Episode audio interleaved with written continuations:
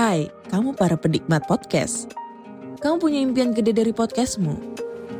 Terus First Story bisa banget bantu kamu. Mulai dari F-Link, Dynamic Audio Insertion, sampai statistik yang komprehensif. Semua ada di First Story. Gak ketinggalan kamu bisa monetisasi podcastmu lewat iklan dari First Story Ads yang bisa kasih kamu penghasilan dari setiap place podcastmu. Yuk gabung sekarang dengan klik di firststory.me. Sekali lagi, klik di firststory.me. Mari kita bawa mimpi podcastingmu menjadi kenyataan.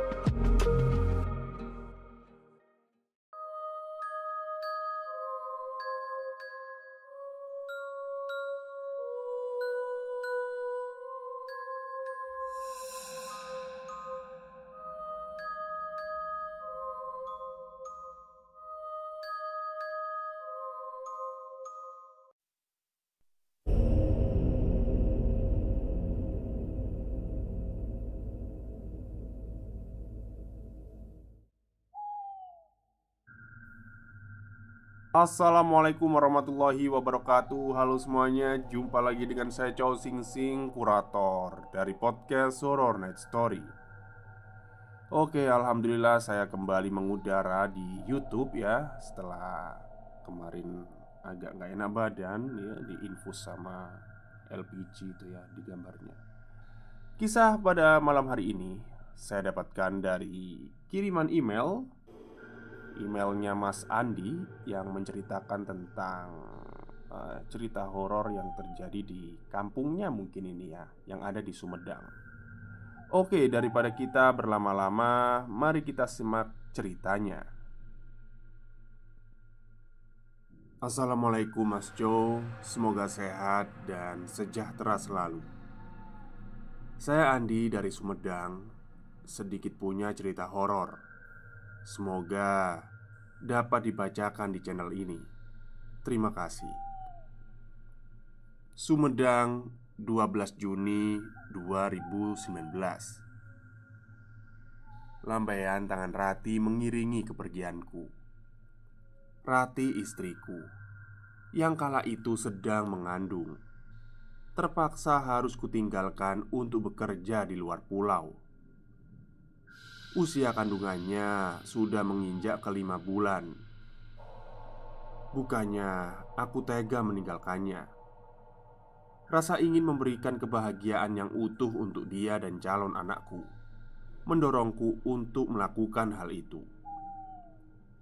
Di suatu sore Rudi, teman lamaku Bertamu ke rumah.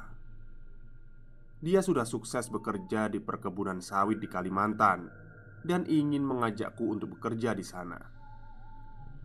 Katanya, perusahaan tempat dia bekerja sedang membutuhkan banyak pegawai untuk membuka hutan yang akan dijadikan perkebunan sawit.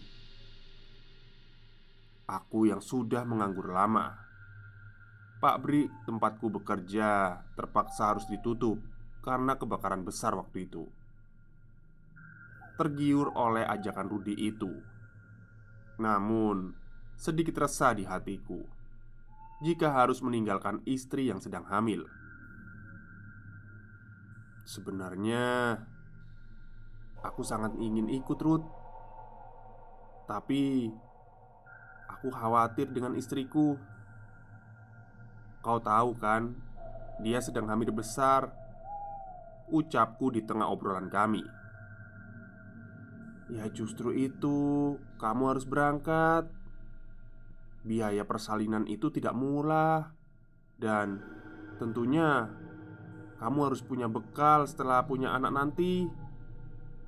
Percaya padaku Kau akan berhasil di sana. Terang Rudi. Sudahlah Pikirkan dulu tawaranku tadi. Toh, aku masih lama kok di kampung jika kau ingin pergi, kita bisa langsung berangkat. Pikirkan masa depan Mundra, atau begini saja: nanti setelah Rati melahirkan, suruh saja dia menyusul ke sana. Ujar Rudi. Aku hanya mengangguk, kebimbangan menyelimuti hatiku. Sore berganti malam. Rudi pun pamit pulang. Dia memberikan uang kepada istri Kurati. Katanya, itu ucapan selamat atas kehamilan dia. Walaupun kami menolaknya, Rudi tetap memaksa. Dia meninggalkan uang itu di atas meja dan buru-buru keluar. Tak lupa dia mengingatkanku untuk memikirkan ajakannya tadi. Akhirnya, ku ceritakan ajakan Rudi itu kepada Rati. Dia mengizinkan untuk berangkat setelah dia tahu kalau dia bisa menyusul nanti.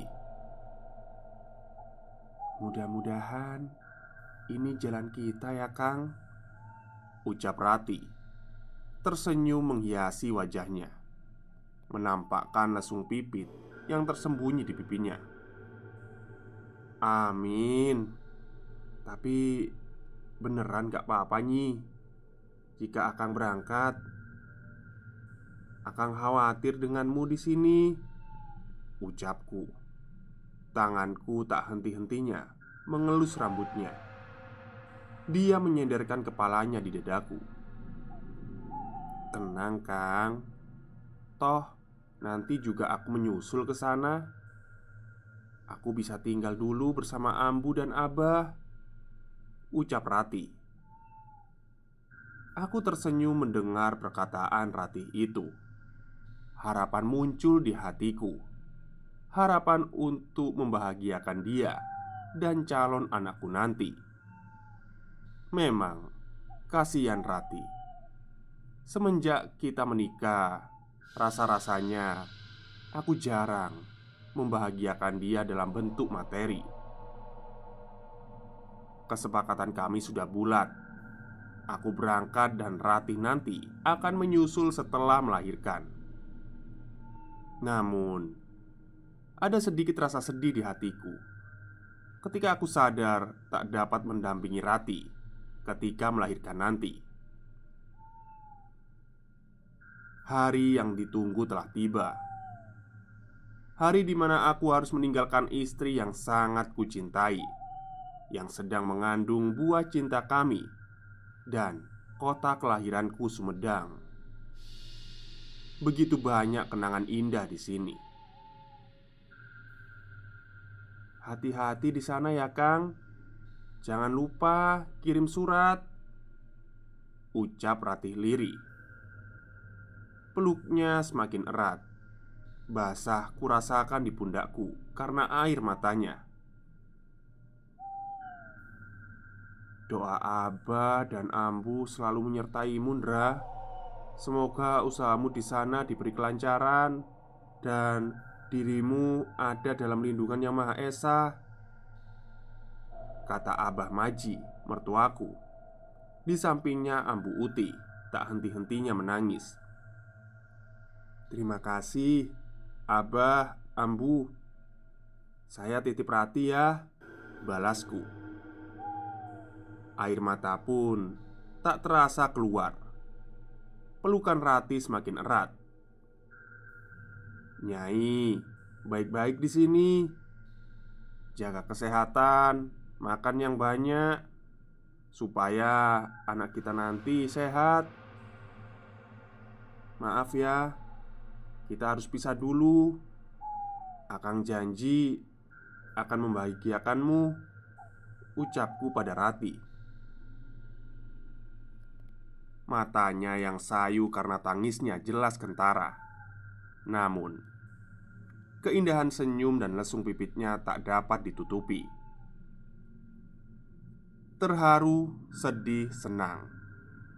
Semua rasa itu berkecamuk pada hari di mana aku harus pergi. Namun, itu adalah suatu kepastian yang harus kujalani. Niatku untuk membahagiakan keluarga kecilku nanti. Lambaian tangan Rati dihias dengan senyum di wajahnya, mengiringi kepergianku.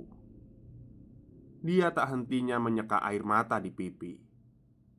Walaupun ini berat untuk kehidupan yang lebih baik, kami mencoba untuk menguatkan diri. Dua bulan telah berlalu semenjak kepergianku. Pekerjaanku lumayan berat dan cukup berbahaya. Setiap hari, kuhabiskan untuk membuka hutan belantara di tengah rimba Kalimantan yang terkenal akan keganasan alam dan binatang buasnya. Harimau, beruang, ular sanca besar yang biasanya aku hanya melihatnya dari gambar. Sekarang aku telah melihatnya secara langsung, dan aku berdampingan hidup dengan mereka. Setiap malam, Rasa rindu terhadap istriku selalu datang menghampiri. Bayangan wajahnya tergambar jelas dalam benakku. Apalagi sekarang usia kandungannya sudah bertambah.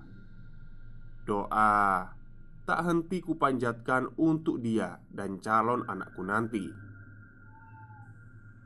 Ku keluarkan potret wajah istriku yang selalu terselip di dompet. Kupandangi potret dia Itu sedikit mengobati rasa rinduku Rekan-rekan kerjaku di sini kebanyakan orang Sunda. Sehingga kami memiliki rasa melindungi satu sama lain. Kami sadar Di tengah hutan belantara ini Tak akan ada orang lain yang akan membantu kami. Jika kami akan mengalami masalah ataupun kecelakaan selain diri sendiri dan saling membantu. Selain pekerjaan kami yang berat, setiap harinya kami selalu dihadapkan dengan gangguan serangga ataupun ular berbisa. Nyamuk di sini besar-besar, hampir seukuran belalang. Gigitannya panas sekali dan akan menyebabkan bentol yang kebiru-biruan. Lama sekali untuk hilangnya ular sebesar batang pohon kelapa yang kusangka hanya dongeng belaka juga pernah aku lihat. Bahkan tertangkap oleh rekan-rekanku sebelum ular itu mati. Kami jadikan bahan hiburan di sini. Kecelakaan kerja pun sering terjadi di sini. Waktu itu aku baru dua minggu bekerja Aku ditugaskan oleh Mandor bersama Rudi di, di, di area 09 Suatu daerah yang ditumbuhi oleh pohon-pohon besar Yang tentunya sudah ratusan tahun berada di sana. Luasnya hampir 2 hektar lebih. Kami harus membabat itu semua. Aku Kebagian tugas untuk menandai pohon yang akan ditebang. Begitupun dengan Rudi. Tanda silang merah untuk dirubuhkan dengan alat berat, sedangkan kuning untuk ditebang oleh gergaji mesin. Karena kesalahan komunikasi, salah seorang pekerja harus kehilangan nyawanya karena tertimpa pohon besar seukuran empat pelukan orang dewasa yang ditebang oleh rekannya sendiri. Semua pekerjaan di area 09 pun seketika dihentikan. Kengerian dan rasa mual yang teramat sangat segera kurasakan ketika jenazah pekerja yang tertimpa terlihat olehku. Keadaannya sangat mengenaskan. Badannya hancur, tak terbentuk. Aku dibuat muntah tersirat di pikiranku pada saat itu untuk pulang saja. Aku takut kejadian seperti itu akan menimpaku. Sudah bisa terbayang betapa sedihnya Rati akan kematianku. Anakku akan menjadi anak yatim yang tak mengenal wajah ayahnya ini. Tapi segera ku tepis semuanya.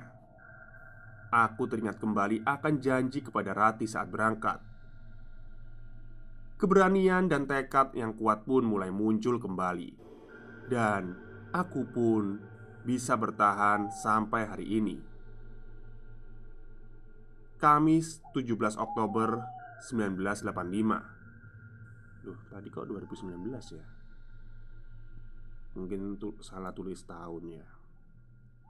Oke lanjut Pagi itu seperti biasa sebelum bekerja Aku tengah bersiap-siap di dalam bedengku Terdengar suara ribut di luar Ketika aku keluar Ternyata ada petugas dari kantor pusat yang sedang membagikan surat Dari keluarga para pekerja yang ada di kampung Betapa senangnya aku Ternyata Ratih pun mengirimkan surat. Setelah menerima surat itu, aku kembali ke bedengku. Tak sabar ingin membukanya. Kang, bagaimana kabar Akang? Semoga Akang baik-baik saja di sana dan selalu dalam perlindungan yang Maha Esa. Aku dan calon anakmu di sini baik-baik saja, Kang. Oh iya, badanku mulai membesar sekarang, dan si jabang bayi semakin aktif saja, Kang. Sepertinya dia merindukan ayahnya, sama seperti ibunya. Doakan aku ya, Kang. Hanya dua bulan lagi aku akan melahirkan. Semoga anak kita lahir dengan sehat dan selamat ya, Kang. Sedih rasanya Aku harus melahirkan tanpamu Tapi aku percaya Ini semua akan lakukan untuk aku dan anak kita nanti. Tunggu aku Kang. Sebentar lagi aku nyusul. Salam, ri salam rindu istrimu Rati. Isi surat dari Rati Membuatku senang sekaligus sedih. Tak bisa kupungkiri rasa rindu yang semakin berat begitu sesak memenuhi dada. Panggilan Rudi dari luar menyadarkanku. Aku segera keluar dari bedengku untuk memulai pekerjaan. Hari itu kami ditugaskan di area yang dinamai Tanah Manis Area yang didominasi dengan rawa-rawa dan semak belukar Kami bertugas untuk menguruk area itu Sebelum area rawa kami diuruk Terlebih dahulu, kami membersihkan semak-semaknya. Hati-hati, Indra. Di area ini sarang ularnya banyak. Lihat ini, tertebas olehku satu. Teriak Rudi di arah depanku. Dia mengacungkan bangkai ular weling kuning besar. Kepala ular itu hampir putus, terkena sabetan gobang Rudi. Iya, Rud. Ini rawa-rawa. Pastinya banyak habitat ular, jawabku. Setelah dia membuang bangkai ular itu, dia mengacungkan jempol tangannya ke arahku dan melanjutkan lagi pekerjaannya. Aku pun sibuk kembali dengan pekerjaanku. Kuhab kubabat habis semak belukar yang ada di sekitarku. Sesekali terdengar suara Rudi bersenandung Nasib naas harus menimpaku pada hari itu. Seekor ular weling besar terinjak ekornya olehku. Dengan cepat ular itu membalikkan badannya dan menyambar betis kiriku. Jelas, gigitan telak harus kuterima. Kutarik badan ular tersebut dan langsung kulempar jauh Darah keluar dari bekas gigitan ular itu Weh, kenapa Ndra? Dia terlihat berlari menghampiri Suara kakinya berkicapakan di atas air dan lumpur rawa. Aku tak bisa menjawabnya. Betisku sakit dan mulai panas Seperti terbakar. Kepalaku pening sekali. Sampai-sampai aku hampir roboh Dan akhirnya aku roboh Dra, Woi, kenapa kau? Sadar, ayo bangun-bangun. Suara Rudi timbul tenggelam terdengar olehku Guncangan tangannya di tubuhku membuat kepalaku semakin pusing Aku tak ingat apa-apa lagi Aku tersadar telah berada di bedengku Berbaring di atas ranjang Dan dikelilingi oleh rekan-rekan kerjaku Termasuk Rudi Rasa khawatir jelas tergambar dari muka mereka. Rasa haus yang teramat sangat kurasakan. Kerongkonganku terasa kering sekali. Badanku masih lemas pada saat itu. Dengan segera Rudi mengambil air minum. Air itu langsung dihabiskan olehku. Akhirnya, kamu sadar, Ndra? Udah dua hari loh.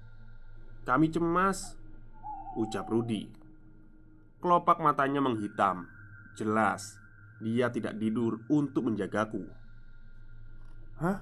Dua hari? Tanyaku kaget Namun suaraku tak bisa keluar dengan keras Pening masih kurasakan Rudi hanya mengangguk uh, Kepalaku pusing Terima kasih ya kamu sudah menjaga kurut. Terima kasih juga buat teman-teman yang lain. Maaf, aku telah merepotkan kalian. Susulku liri. Dibalas dengan anggukan dan senyuman oleh Rudi dan teman-temanku yang lain di sana. Gak apa, sudah kewajiban kita menolong sesama dan saling menjaga satu sama lain di sini. Ujar Mang Jaja. Dia pekerja yang paling tua di sini, dan kami semua menganggapnya sebagai ayah sendiri. Bos dari kota kemarin datang menjengukmu. Katanya, setelah sembuh, kau bisa pulang dulu. Perusahaan akan menanggung ongkosmu pulang pergi. Jadi, lekas sembuh dulu ya. Semangat, istrimu sudah menanti di rumah. Kata Rudi dengan semangat. Senang sekali aku mendengar perkataan Rudi. Jelas, aku bisa mendampingi Rati untuk melahirkan. Dan setelah itu, aku bisa membawanya ke sini. Kau telah memberitahu kepada istriku bahwa aku digigit ular, Rut? Tanyaku Enggak dong, aku takut dia khawatir. Ditambah lagi, dia mengandung. Takutnya stres, Ndra. Nggak baik orang yang mengandung itu stres. Syukurlah Kamu sudah sehati sama aku. Terima kasih ya Ruth Ucapku. Adzan maghrib mulai berkumandang Lembayung merah di atasku menambah indah lukisan Tuhan Sebentar lagi aku sampai di rumah Ketika gapura depan desa tempat tinggalku mulai terlihat sudah terbayang betapa senangnya istriku ketika melihatku pulang. Langkahku semakin kupercepat tak sabar rasanya ingin sampai segera di rumah. Di sebuah pertigaan terlihat Aki Rukmana tetangga yang rumahnya persis berada di depan rumahku. Dia sudah sepuh sekali dan mulai pikun. Sepertinya dia baru saja pulang menyabit rumput untuk kambing peliharaannya. Terlihat dari pikulannya bambu yang dibawa olehnya. Aki, jam segini baru pulang Sapa Kurama Dia seperti memperjelas apa yang ia dengar Dan memicingkan matanya Siapa ya? Saya kenal kamu Tanya dia. Aku menggelengkan kepala. Benar Sudah sangat pikun Aki Rukmana ini. Aku pun yang setiap hari mengobrol dengan dia ketika masih berada di kampung ini dilupakannya. Saya Indra Ki. Masa Aki lupa? Jawabku. Dia tertawa. Seperti biasa tawanya sangat menakutkan Itulah ciri khas dia. Oh, maafkan aku Indra Maklum, Aki udah tua. Dan ini juga udah gelap. Wajah kamu nggak begitu jelas. Terang dia. Aku tersenyum mendengar ucapan Aki Rukmana. Tak lupa aku menanyakan bagaimana keadaan istriku. Kata dia, istriku baik-baik saja. Kami pun akhirnya berjalan bersama karena memang rumah kami searah. Suara jangkrik dan binatang malam lainnya ramai terdengar di persawahan yang berada di sisi kanan kiri jalanku. Di sepanjang perjalanan, kami ngobrol banyak ku ceritakan tentang pengalamanku bekerja di Kalimantan. Dia berdejak kagum ketika aku menceritakan betapa lebatnya hutan Kalimantan itu serta ganasnya alam. Namun, ketika kami melewati persimpangan jalan, jika berbelok ke arah kiri, maka ke pemakaman desa, ke kanan adalah perkampungan. Aki Rukmana mengarah ke kiri ke, pe ke pemakaman. Aku pun terdiam sekejap. Duh, Ki, mau ke mana? Tanyaku. Ya mau pulang, Dra. Sekarang rumahku sudah pindah ke sana. Jawab Aki Rukmana sambil menunjuk ke arah pemakaman. Heh, jangan bercanda Ki. Ayo kita pulang Ucapku sambil tersenyum. Bulu kudukku agak merinding mendengar ucapan Aki Rukmana itu. Sudah Duluan saja Ndra. Istrimu lu kasihan Udah menunggu. Nanti aku nyusul. Ucap Ki Rukmana dia melanjutkan langkahnya masuk ke area pemakaman. Aku terus-terusan memanggil namanya, tapi dia tidak menghiraukan. Aneh pikirku. Ah, mungkin dia akan mengambil sesuatu di sana. Toh, nanti di rumah kita akan berjumpa lagi. Mungkin saja ucapannya pindah ke makam itu hanya bercanda. Aku tak terlalu memusingkan itu rumah-rumah warga sudah terlihat. Irama musik dangdut terdengar di warung Bik Tanti. Di depannya terlihat banyak sekali anak muda yang mulai mengobrol. Ketika aku melewati dia, mereka maksudnya, aku mengucapkan kata permisi. Namun tak satu pun yang menjawab. Itu sedikit membuatku kesal ya.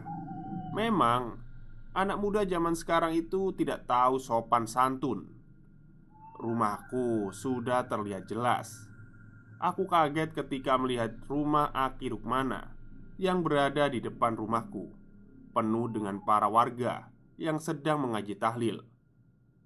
Jelas ada bendera kuning, tanda orang meninggal.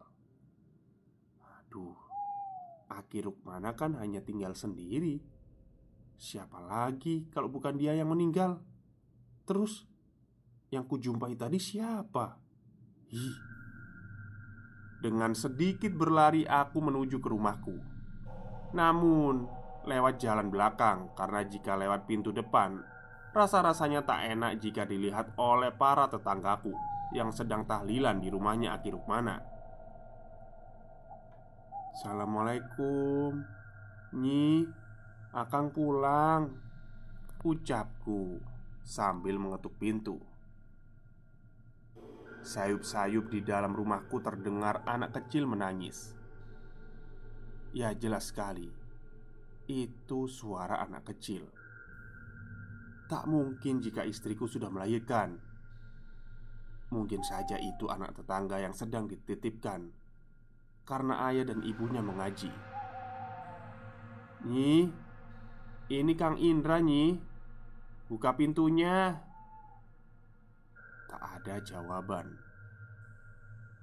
Setelah lama mengetuk dan tak ada jawaban, aku mencoba melihat ke jendela kamarku. Saat aku sampai di sana, gorden jendela itu belum ditutup, dan di dalam kamarku terlihat seorang perempuan yang sedang menggendong anaknya. Dia membelakangiku. Aku tak dapat melihat wajahnya. Siapa dia? Ke mana perginya Rati? Anak yang dalam gendongannya terus saja menangis kencang. Perempuan itu terlihat kewalahan menenangkan anaknya. Kenapa kamu nak? Jangan nangis ya. Sebentar lagi bapakmu pulang Ucap perempuan itu. Aku kenal betul dengan suaranya. Itu suara Rati istriku. Benar, itu suara Rati. Aku hanya tertegun melihat keanehan di depan mataku. Tak satu pun kata yang mampu terucap padaku. Badanku terasa lemas sekali. Ditambah Rati mengucapkan kata-kata bapak. Jelas itu untukku. Kapan kau melahirkan? Seharusnya itu dua bulan lagi. Tapi mengapa anak kita sudah terlihat besar? aku dibuat semakin tak percaya ketika perempuan itu membalikkan badan. Jelas, itu adalah Rati istriku. Benar, anak yang dalam gendongannya sudah besar seperti dugaanku. Mungkin umurnya satu tahun lebih. Anak itu perempuan, wajahnya persis seperti Rati. Seketika aku lemas Kupanggil nama Rati dengan keras dibarengi dengan ketukanku di jendela Rati menengok ke jendela. Ketika melihatku, matanya terbelalak kaget. Bibirnya bergetar seperti menahan tangis. Kang Indra Ucapnya. Setelah itu Rati terjatuh pingsan ke belakang. Tangis anak perempuan dalam gendongannya semakin keras. Membuatku semakin tak mengerti apa yang sebenarnya terjadi. Aku sangat yakin aku bekerja di Kalimantan hanya dua bulan lebih. Tapi kenapa Rati sudah melahirkan dan sekarang dia pingsan? Apa mungkin terlalu senang melihatku? Aku segera menuju ke pintu depan sekarang. Khawatir akan keadaan Rati dan anak itu. Ku coba dulu untuk memutar knop pintu, namun terkunci. Tanpa pikir panjang, ku dobrak. Sudah tak kuhiraukan lagi para tetanggaku yang sedang mengaji di rumahnya. Satu kali percobaan gagal, bahkan bergetar pun tidak. Suara para tetanggaku yang sedang tahlil di rumahnya Kiruk mana sudah tidak terdengar, berganti dengan obrolan aku berniat menghampiri mereka. Namun, belum juga aku melaksanakan niatku, seorang pria berjalan mendekati rumahku. Pria itu tak asing. Dia adalah Rudi. Loh, kenapa Rudi ikut mengaji di sana? Apa dia mengan apa dia mengenali Aki Rukmana? Tapi jikapun dia mengenalnya, tak mungkin. Tak mungkin dia datang secepat ini Harusnya dia masih berada di Kalimantan Dan yang paling aneh mengapa dia berjalan ke arah rumahku Ini semua semakin membuatku bingung Mungkin aku ini mimpi atau gimana sih? Dia semakin mendekat Aku yang ada di hadapannya Hanya dilewatinya tanpa permisi Sesampainya di depan pintu, dia langsung mengetuk pintu. "Assalamualaikum Rati, Akang pulang." Susul Rudi. Dari dalam terdengar lagi suara tangisan anak kecil. Akang. Mengapa dia menyebut dirinya Akang? Dan ini jelas rumahku. Dan Rati kenapa dia tak pulang ke rumahnya saja? Benar-benar si Rudi ini Teman yang kusangka baik ternyata menusukku dari belakang Rati Buka pintunya Anak kita kenapa nangis? Ucap Rudi dengan panik Anakmu? Anakmu dari mana, Rud?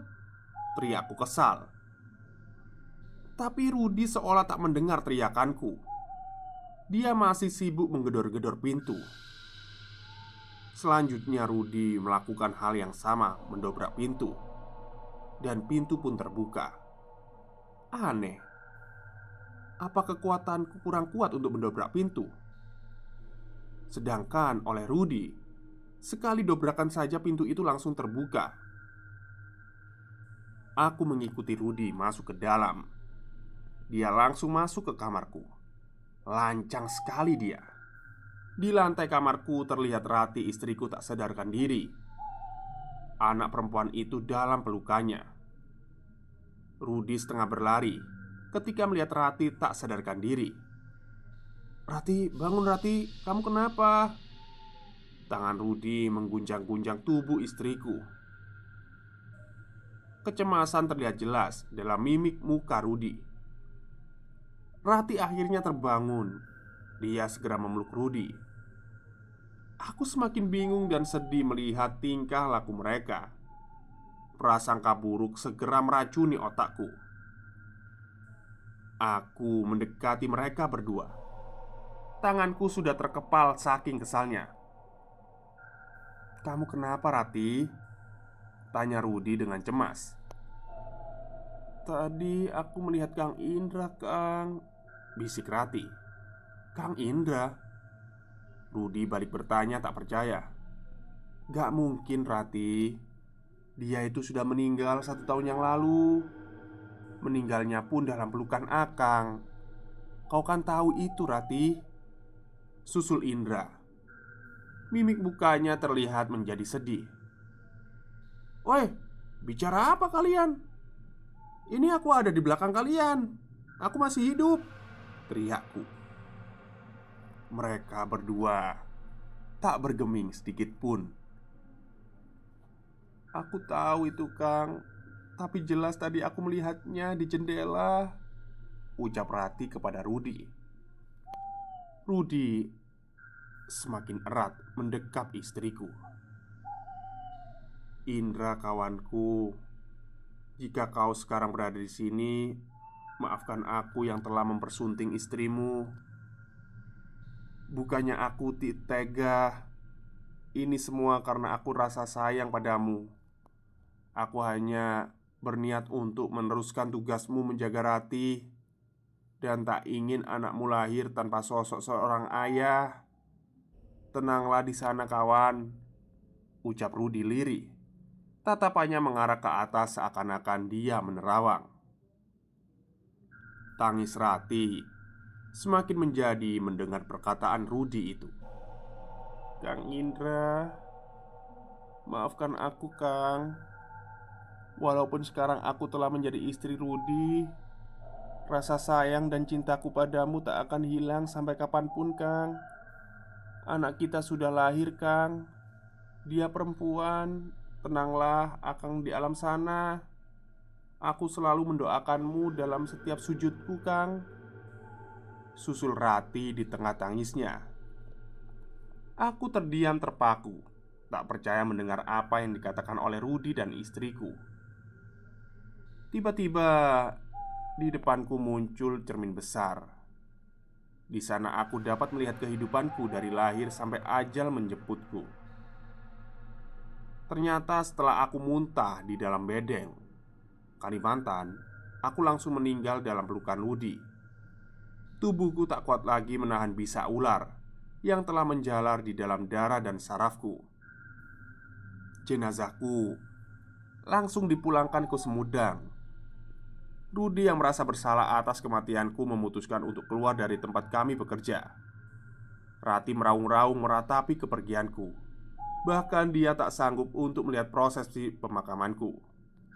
Sekarang sudah jelas Aku memang sudah mati Mati karena gigitan ular Di tengah usahaku untuk membahagiakan keluarga kecilku Perasaanku sangat kacau Aku memang sudah mati Rudi, jaga anak dan istriku baik-baik Terima kasih kawan Bisikku di telinga Rudi.